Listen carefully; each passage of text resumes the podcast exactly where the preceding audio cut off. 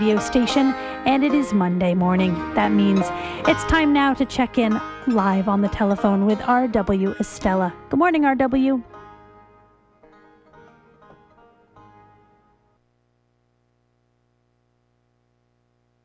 R.W. Estela on the phone with us. Good morning. Hey, good morning, Allison. Governor Baldacci's declaration last week of a new and improved fishing season, surely by virtue of its early opening, no doubt delighted more than a few Maine anglers. Although many of us, anglers or not, were a little late behind the eight ball on this one.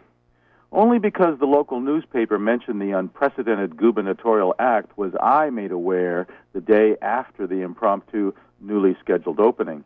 And the day after that, when I called my local town office to ask whether any changes were involved with the purchase of fishing licenses ahead of the usual April 1st commencement of freshwater fishing season, the woman answering the telephone at the town clerk's office had no idea what I was talking about. This surprised me because, in my experience, women often seem to know a lot more about fishing than men do.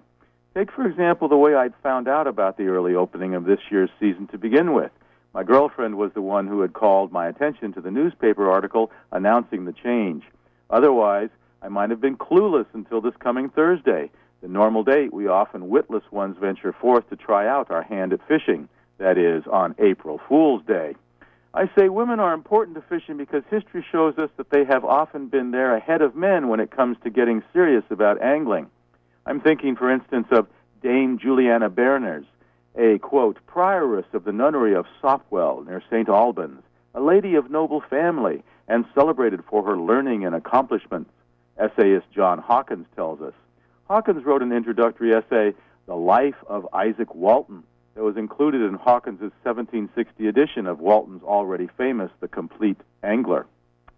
The allusion Hawkins makes to Dame Berners is important, of course, because Berners wrote an important 15th century treatise on angling, which was included in the 1486 edition of The Book of St. Albans, an important late medieval English compendium of hunting and fishing technique.